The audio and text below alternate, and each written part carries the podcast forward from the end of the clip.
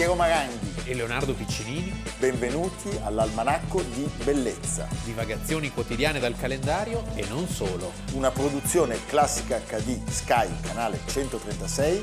In collaborazione con Intesa San Paolo.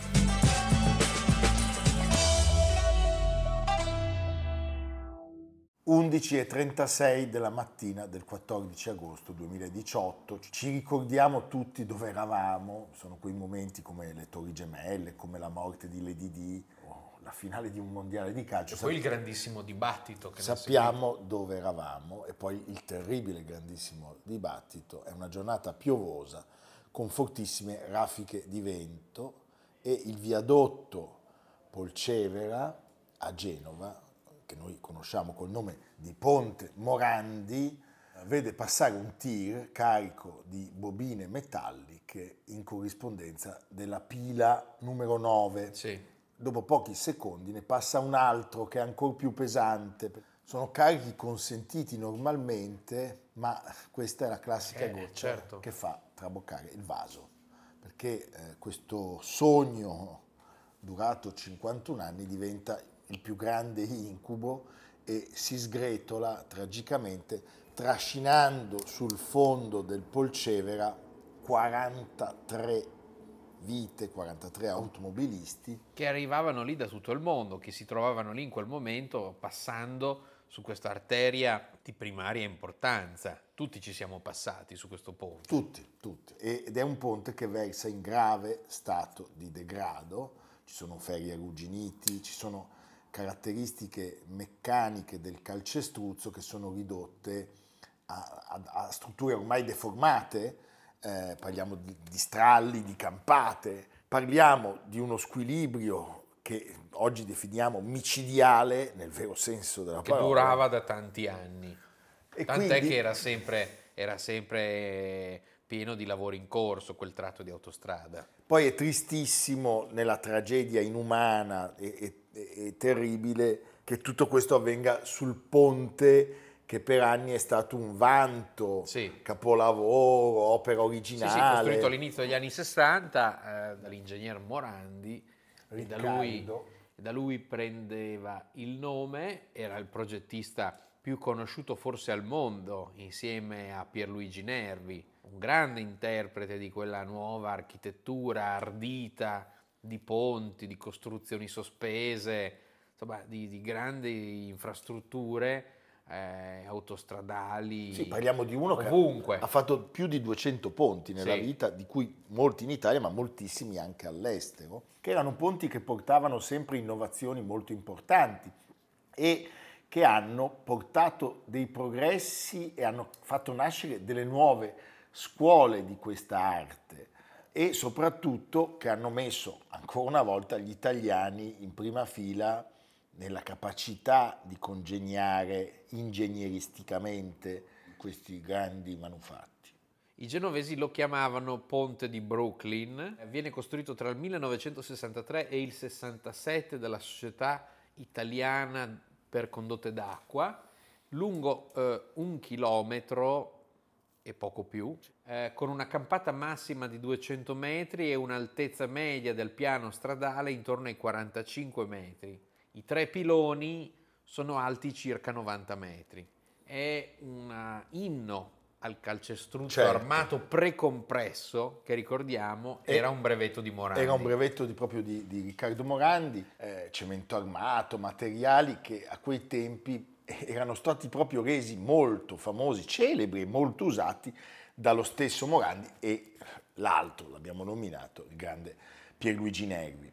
La cosa che lo distingue dagli altri sono gli stralli, cioè i tiranti che partono dalla cima dei piloni e sono ancorati alla struttura. Di solito nei ponti questi tiranti sono in acciaio, in questo caso sono in acciaio rivestito di calcestruzzo precompresso. Era fatto per migliorarne la resistenza, però era difficile poi da mantenere, cioè perlomeno richiedeva, richiedeva, una manutenzione costante. Allora, questa rivoluzione Morandi l'aveva già realizzata nel ponte sulla baia di Maracaibo in Venezuela, eh, che era stato inaugurato nel 1962 sfortuna vuole che tre campate del ponte di Maracaibo crollano nel 64 per l'urto di una petroliera che colpisce un pilone nella sezione dove le navi non dovevano passare, quindi qui c'è un errore Diverso, madornale cioè, umano. Architettura su una nuova scala, questo è l'incipit dell'articolo che compare eh, sul numero 459 della rivista, della mitica rivista Domus nel febbraio del 68. Il ponte era appena stato inaugurato. E eh, era stato questo articolo proprio dedicato alla relazione de, di progetto del viadotto sul Polcevera, pieno di disegni, foto originali e si, si diceva eh, una grande opera d'arte di concezione unitaria. Già 25 anni dopo la costruzione arrivano i primi segni di sofferenza. Gli strali della torre più a est del ponte, quindi quella opposta a quella crollata, sono affiancati da tiranti. Dei rinforzi. Eh, dei rinforzi in acciaio. Poi questo stesso lavoro viene previsto con un ulteriore bando da circa 20 milioni di euro per la pila 9. Tutto questo avviene pochi mesi prima del crollo. Anche perché c'è una inquietante ah, premonizione. Questo è pazzesco. Che gli abitanti della zona sentono questi costanti sì, umori sì, sì, della manutenzione, ma una, una, una piccola manutenzione. Quindi eh, a un certo punto, eh, diciamo, si incomincia a aver paura. Cioè certo. c'è chi certo. dice, ma com'è possibile che ci sia sempre qualcosa da mettere a posto? Ci vogliono degli interventi molto più radicali. Più strutturali, diciamo. Tant'è che anche a me è capitato. Ma mille volte. Mm, il ponte si transitava su questo ponte una, su una corsia sola. Quel ponte è sempre stato fonte di eh, incessanti polemiche, anche perché tenete presente che quel ponte viene concepito in un'Italia che aveva molti meno automezzi, dove le automobili, diciamo, e i camion sono quelli degli anni 60. Noi oggi andiamo in giro nelle strade italiane, sappiamo che il nostro territorio impone il traffico con i mezzi pesanti, ma eh, evidentemente quel ponte non aveva la taglia per reggere l'urto, eh, l'impatto di quello che è il traffico eh, contemporaneo. E poi era stato concepito appunto in un modo diverso rispetto ad altri ponti, anche per la presenza del mare, quindi l'ipotesi di corrosione dei cavi e questo rivestimento in, in, calcestruzzo doveva servire proprio a proteggerlo, però il rivestimento in calcestruzzo d'altra parte, impone, d'altra parte imponeva che ci fosse una manutenzione costante che invece non si è seguita. Non si è, si è, si è arrivati a dei lavori così di, di make-up parziale e fuori tempo massimo. Poi purtroppo, come spesso avviene in questo paese, siamo tutti allineatori della squadra della nazionale di calcio, eh. tutti dicevano la loro. Io ricordo che ci fu la proposta di un intervento molto più radicale e ci furono quelli che dissero ma cosa state dicendo, il Morandi reggerà mille anni. E quindi anche qualche comico illuminato disse questa cosa. Eh. Allora, il tema disgraziato che non può non essere toccato poi è quello della, de, delle concessionarie. Sì, e direi anche prima di, delle concessionarie, direi anche che eh, non si è mai intervenuti su un'opera che oggi viene ritenuta vitale e che però si è ritardata all'infinito, che è quello della Gronda, che avrebbe diciamo, alleggerito appunto il ponte da un traffico che sarebbe potuto passare più internamente, in tunnel, in, in sotterranei, adesso si parla anche del tunnel eh, di fronte alla cosiddetta sopraelevata. Certo. Cioè, è chiaro che non puoi continuare a pensare che arterie concepite eh, in epoche più vicine ai romani che a noi come eh, tipo di traffico eh, possano sopportare il traffico di oggi. E permettimi di fare anche un discorso un po' più generale, cioè l'autostrada l'abbiamo inventata noi, non si chiama Voiture in Francia, ma si chiama Autoroute e Autobahn in, Germa- in Germania, non Wagenbahn. Sì. Eh, ora, oggi viaggiare nelle nostre autostrade è una cosa raccapricciante. Cioè non c'è un ripetitore nelle gallerie Sì, sì. dove eh, non puoi ascoltare la radio, ti cade la linea, qualsiasi cosa tu stia facendo. Ci sono lavori sempre, sempre, Sì, è abbastanza costantemente. disastrosa la situazione. È una cosa pazzesca e non mi sembra, io non voglio fare dei discorsi demagogici rispetto a quanto abbiano guadagnato. Sì, perché le tariffe sono aumentate Di tantissimo. che cosa stiamo parlando? Cioè, voglio dire, ma quindi tu cosa fai? Diventi miliar- mi- multimiliardario sulla pelle degli automobilisti italiani, che sono poi le famiglie italiane. È una cosa insopportabile. A questo, naturalmente, si è aggiunta la peggior demagogia della politica, Certo. perché sul Ponte Morandi abbiamo visto e sentito qualsiasi cosa. È in corso un processo con delle testimonianze anche recenti scioccanti, Scioccanti. di manager che hanno dichiarato di sapere tutto quello che poteva accadere e non hanno fatto nulla perché costava troppo. Costava troppo. costava troppo non esiste Non esiste, a quei cioè, ricavi capisci? La società oggi è statale, Speriamo che lo Stato possa fare meglio del concessionario privato. Beh, il Ponte Morandi apre un'infinità di punti interrogativi e di quesiti fondamentali.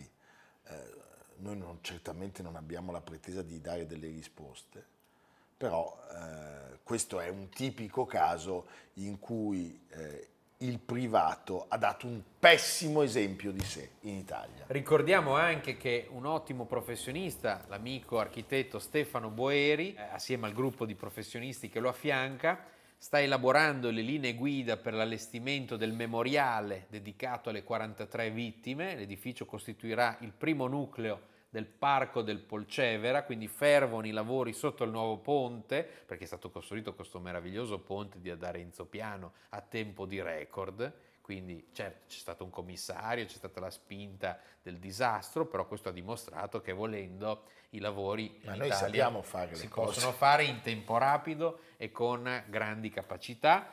Boeri nel 2019 aveva vinto il concorso di progettazione per il master plan del parco del Polcevera. I cantieri sono in corso proprio sotto quell'ex pila 9 collassata, con l'obiettivo di finire tra un anno e inaugurare quindi il 14 agosto il memoriale a- alle vittime di questo disastro. Un abbraccio con grandissimo cuore a tutti i genovesi, alle vittime del Ponte Morandi e a tutti gli automobilisti italiani.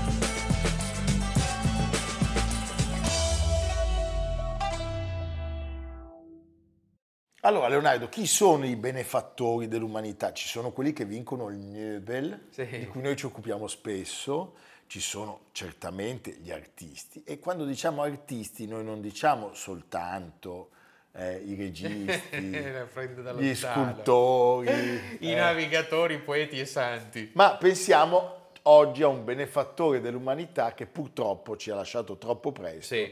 e che in Italia forse non tutti identificano nella sua grandezza. Allora, il 14 agosto del 1926, quindi noi saremo ancora qua, speriamo nel 26 faremo il centenario, Nasceva a Parigi René Goscinny. Goscinny, eh, che insieme a Uderzo, Albert Uderzo, Goscinny polacco. polacco, Uderzo visentino perché Alberto Uderzo, che è scomparso tre anni fa, era figlio di un lutaio di chitarra del Vicentino. Beh, mangiava un sacco di gatti, per questo che era così simpatico. Allora, quando parliamo di Goscinny parliamo di un fumettista, disegnatore, ma soprattutto creatore e sceneggiatore di fumetti signori. Asterix. L'autore di Asterix, Sì. che è uno dei rarissimi casi in cui accettiamo anche noi, anche io, Sì. anche me medesimo, di essere preso in giro dai francesi. Certo. Qui ci sto. Beh sì, perché comunque i francesi diciamo hanno cavalcato moltissimo il gallo Asterix, che non a caso nasce nel momento in cui un altro De Gaulle De- eh, saliva agli onori per una nuova carriera politica e in Asterix i francesi hanno sempre trovato grande- un grande motivo di orgoglio. Beh, ma è meraviglioso. Poi è molto divertente, è colto, perché comunque ti fa vedere usi e costumi, consumi, abitudini Tutto. di tutte le culture. Parliamo di oltre 500 milioni di copie vendute. poi film. Tra tutto, eh, libri, album, film. E eh, la biografia di quest'uomo è la tipica biografia del Novecento. Cioè, Certo. lui era ebreo ashkenazita, polacco, figlio di una coppia eh, che era emigrata in Francia quando lui aveva solo due anni e a un certo punto però lui va, Prima in- va in Argentina. come molti Certo. e trascorre l'intera giovinezza in quella meraviglia. Chissà se ha conosciuto... Ha conosciuto Barenboim, è un po' più giovane Certo, Barenboim, però- di Buenos Aires, dove il padre aveva trovato lavoro come ingegnere e lui incomincia a pubblicare le prime vignette, i primi testi. Nel 1945 il padre muore, lui con la madre va a New York, ma pensa che vita, Sì. per tentare la carriera come disegnatore. L'inizio, l'idea iniziale è quella delle pubblicità e delle riviste. In America conosce Joseph Gillin, detto Gigé, Gigé, che è un maestro della scuola fumettistica franco-belga. Belga, va che- sottolineato. dove sappiamo che il Belgio ha una grande tradizione di, di meraviglie nella bande dessinée. pubblica libri per ragazzi, disegna cartoline e caricature e lavora, lavora a un fumetto intitolato Dick Dix, che è la storia di un detective a New York. Lui fa avanti e indietro con la nave per la Francia, diventa amico di grandi disegnatori, il fiammingo Maurice de Beverna, detto Morris, e appunto quello che abbiamo ricordato all'inizio, Alberto Uderzo, che è diventato Albert Uderzo. E cosa succede? Negli anni 50 Gigé gli fa eh, capire che i suoi disegni per lui non sono niente di eccezionale, ma gli dice non te la prendere perché invece le tue storie sono stupende, cioè tu hai una grandissima fantasia, sai costruire bene i racconti, sono belle storie, quindi è lì che devi concentrare la tua arte e le tue attenzioni. Quando ho sentito dire che il mestiere di sceneggiatore era alla portata del primo imbecille, ho capito che avevo trovato la mia Che strada. simpatico. 500 milioni di copie vendute, ci sono anche questi, i fratelli Dalton, Eh, Dalton, e Lucky Lucky Luke, Luke, no. meraviglioso.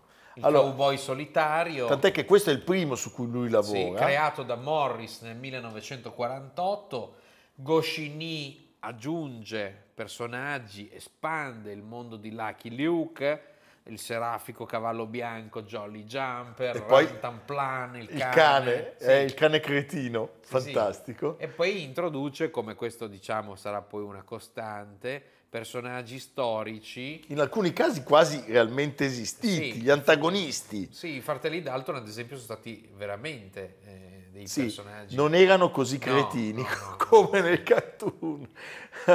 Dal 55 in avanti scrive, perché a questo punto lui scrive e poi c'è l'altro che disegna, in, questo è caso Morris. poi sarà Uderzo, 41 storie almeno di Lucky Luke che vengono pubblicate in Italia dal Corriere dei Piccoli, dal Corriere dei Ragazzi, da Il Mago. Io perché l'ho visto Lucky Luke? Beh, c'è il cartoon. Il cartoon. Sì, pieno, Sì, stupendo. Io da bambino diventavo pazzo e poi Ecco, li hanno sì. rifatti adesso. Allora, parliamo di un successo universale, strepitoso, ma non è tutto perché dal 56 eh, Goscinny scrive e il disegnatore artista Sempé, eh, Jean-Jacques Sempé, cinque libri di racconti per bambini.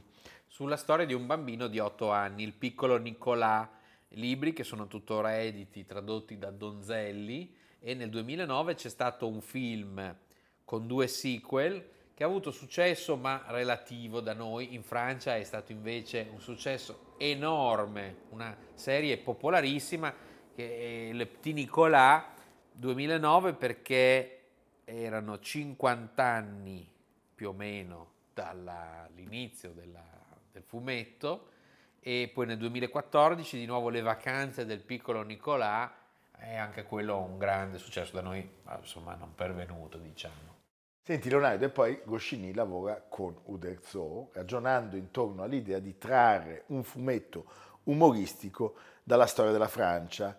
Loro decidono di fare un salto indietro di molti secoli, una ventina, e nel 1959 eh, nasce al mondo, la rivista è Pilot, eh, la prima puntata delle avventure, il primo, lo ricordiamo tutti, è Asterix il Gallico. Asterix le Gaulois. Le Gaulois è una sorta di presentazione, diciamo, del mondo di Asterix, parliamo del 50 a.C. e di una Gallia che è del tutto occupata dai Romani. Chiaramente è evidente che l'irriducibilità... Non proprio tutta. È l'irriducibilità di Asterix a qualunque invasore si sovrapponeva alla irriducibilità di De Gaulle prima come combattente e poi, e poi anche come presidente che diciamo teneva il punto. Ma è altro che irriducibile. Ma poi in realtà Lo sapevano bene gli inglesi e gli americani. E gli americani. Eh certo, la Francia resiste sempre all'invasore. Il druido Panoramix ha creato la bevanda magica che dà a chi la beve una forza sovraumana e gli permette di fare qualsiasi cosa. Ed è questa la ragione per cui loro riescono a vincere. Perché Obelix cade nella, nella no, cosa da piccolo. Obelix è l'unico che non la può prendere mai sì. perché è caduto nel pentolone da piccolo c'è anche qualcosa di omerico in questa cosa, no? È come Achille, il tallone. E l'eroe eponimo della, della storia è proprio lui, è Asterix, che è svelto, col baffone. furbo, col baffone. Tut, da tutto questo è... C'è anche il parco di divertimenti. Sì, tutto, no? Il film, il parco di divertimenti il film c'è Alain Delon che fa Giulio Cesare, che, certo, cioè, capisci? Certo. I lungometraggi di animazione, a cui poi hanno fatto seguito i film, sono parecchi. Lui avrebbe fatto in tempo a vederne solo due, Asterix le Gaulois nel 67 e 68, Asterix e Cleopatra. Devo dire che c'è un abisso tra i libri, fumetti, e l'animazione di questi lungometraggi che è molto schematica e che ha fatto un po' arricciare il naso ai critici no? rispetto ad altri cartoni animati, appunto a Disney, ecco per dirne uno. Senti Leonardo, e poi è arrivato il cinema con appunto, l'abbiamo detto, degli attori straordinari, perché Gérard Depardieu, Letizia Castà, Monica Bellucci, Vincent Cassel, Roberto Benigni, insomma, Alain Delon. Tu non hai partecipato? No, non mi hanno voluto. Perché c'era Delon, ha detto eh. no, uno o l'altro. Uno o l'altro, eh. sì. E tra i libri tutti bellissimi. Io mi permetto di segnalare Asterix e la zizzagna, Asterix e l'indovino che è come coinvolto come que... e poi Asterix in Elvezia che c'è il formaggio che cola. sono bellissimi. No, sono stupendi. E purtroppo il 5 novembre del 1977 a 51 anni solo 51 anni Goscinny muore per conseguenze di un test da sforzo effettuato senza le dovute eh, precauzioni. Lui aveva avuto un piccolo infarto, gli fanno questo test eh no. da sforzo che gli è fatale. Beh, pazzesco comunque, strano, anche curiosa come cosa. E l'ultimo scritto da lui è Asterix e i Belgi che esce postumo nel 79. Uderzo ne scriverà e disegnerà da solo altri nove, però posso dirlo, non si riuscirà mai ad avvicinare i vertici raggiunti insieme al compagno è morto anche Uderzo nel 2020 e adesso il personaggio è in mano ad altri autori. Noi però torniamo al loro Asterix, irripetibile, insuperabile. Evviva Goscinny e Uderzo!